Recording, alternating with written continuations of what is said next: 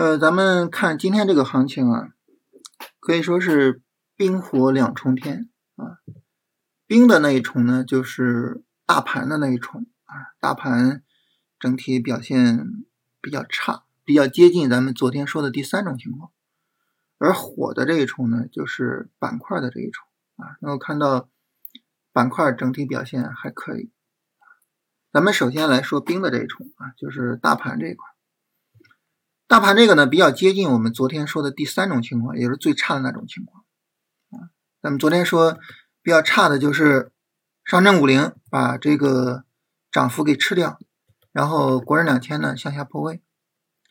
那这两个呢完成了其中的一个，上证五零呢是结结实实的把昨天的涨幅给吃掉了啊。我们看上证五零今天的收盘价是比。前天也就是周三的收盘价要更低的啊，所以上证五零整个就非常非常的弱。当然，它之所以这么弱，主要是因为和它相关的板块跌的比较厉害。我们看跌幅榜排名比较前列的啊，都是什么这个消费呀，或什么就是和这个五零联系比较紧密啊，尤其是酿酒对它的影响比较大。然后今天呢跌的比较厉害一些啊。所以整体上来说呢，就是指数啊，就因此而表现不理想。国证两千呢稍微好一点，国证两千没有向下破位啊。我们看这个国证两千的前低呢，现在在七六五零左右的位置啊，并没有破位。但是呢，国证两千能够看到啊，它价格呢不断的创新高，但是指标呢是不断的往下走的，所以整体其实也不理想啊。所以这就是为什么咱们。昨天特别强调啊，就是这个行情想走好，大盘呢它必须上涨得有延续性啊，你没有延续性，你往下跌它可能就是崩盘式的下跌，是吧？所以就是从大盘的角度比较差，但是从板块的角度，尤其是什么呢？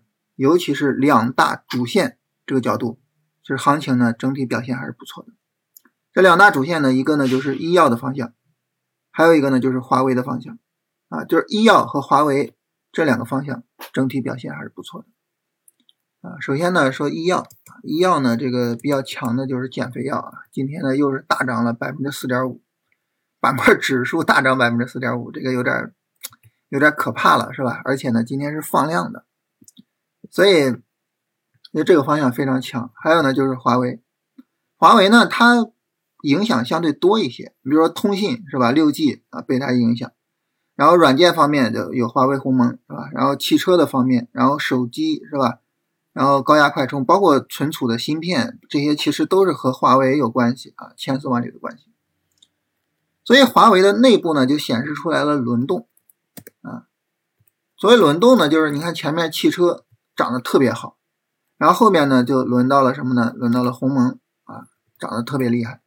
那鸿蒙现在在调整呢，就轮到了哎通信。啊，六 G 大涨啊，就它内部的轮动，所以呢，我们在华为里边呢，就可以说，哎，哪个方向调整？如果我们一看，哎，调的不大是吧？调的小，我们就可以做一做。哪个方向涨了啊？你该兑现就兑现是吧？啊，所以就可以采用这种思维去处理华为整个这个方向。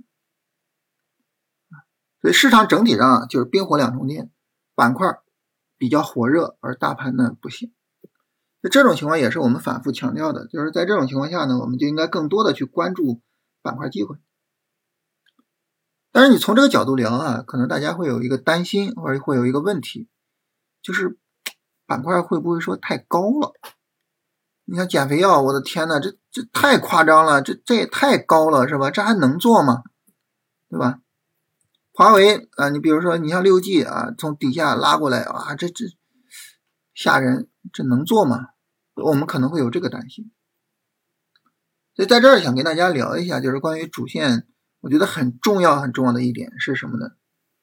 就是你会发现，当一个主线产生，然后延续，就这个过程啊，它可能比较容易，就一个板块它是比较容易走这种主线延续的行情的。但是呢，你说，哎，一个新的板块，一个新的概念。横空出世，然后他想要成为主线，其实这个难度更大一些，这个难度会更大。所以对于我们来说呢，其实就是什么呢？跟踪已经确定是主线的板块，这个其实特别的重要，不要轻易的去否定它，除非说它自己就真的就是不行了，真的就崩了，那不行了，那我们就认了，是吧？那比如说我们举一个例子啊，就是这个新型工业化，新型工业化这个概念呢，它其实也是非常厉害的，就是当时它横空出世的时候非常厉害，是吧？一个很大的一个大阳线。啊，我们看这个大阳线呢，从它底部啊到它收盘涨了百分之四点六二，最高点百分之五点五一，非常厉害一个概念。但是呢，一个新的概念想要成为主线，这就比较困难。所以呢，它一个大阳之后呢，它没有走延续性行情，反倒持续跌了下来。啊，最近两天也崩了，是吧？也不行了。啊，和新型工业化有关的就是工业母机嘛。工业母机前面还一直能扛着，一直能横着，但今天就不行了，是吧？就是一个新的板块想要走成，它是很难的。你像锂矿昨天那么强啊，锂矿昨天百分之四，今天呢一下就跌下来了。所以对于我们来说呢，我们与其不断的去寻找新的主线，不断的去猜想说啊这个板块有没有可能成为主线，那个板块有没有可能成为主线。与其这样，我们不如什么呢？不如就直接做这种已经确定为主线的这种板块。可能从这儿的时候就有人觉得啊，减肥药你看大涨两天是吧？有点高了啊。到这儿，哎呀，减肥药有背离了，哇，这这这是是不是不行了？哎呀，减肥药放量调整，哎呀，这肯定不行了。减肥药，你这种大阴线哇，这是废了，就是。我我们永远在怀疑，但是呢，已经确定为主线的板块，它可能就是能够在不断的怀疑中去发展。所以，我们与其不断的去怀疑主线，与其不断的去挖掘新的主线，我们不如什么呢？就不如在这个老的主线上持续的去跟踪，持续的去做，做到什么程度呢？做到主线自己。真的就是不行了，比如说前面的这个主线，就光刻机是吧？它自己破位了，它破位了，它不行了，那我就不做它了，对吧？而且当它不行的时候，市场也会诞生新的主线。就在光刻机不行的时候，减肥药横空出世嘛，对吧？所以就像光刻机一样，就除非减肥药自己告诉我们就我不行了，我我真的是跌下来了，破位了，否则的话呢，我们不要轻易的去判断。就说这个板块它不行了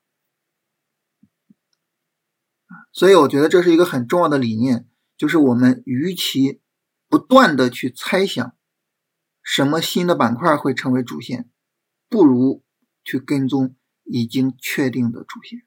我觉得这是一个很重要的理念，大家可以琢磨琢磨，或者是呢，我们可以趁周末的时间，把以前的那些主线走势拿出来，好好的研究研究。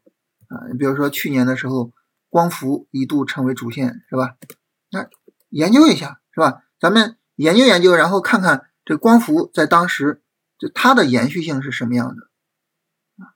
然后呢，你比如说像人工智能，是吧？前面是主线，我们也可以去研究一下，看看它是一个什么情况啊？我这个好像网络稍微有点问题啊，那我就就就就跟大家聊这些，好吧？啊，然后对于我们来说就是。我觉得可以趁周末好好的思考和研究一下这个问题。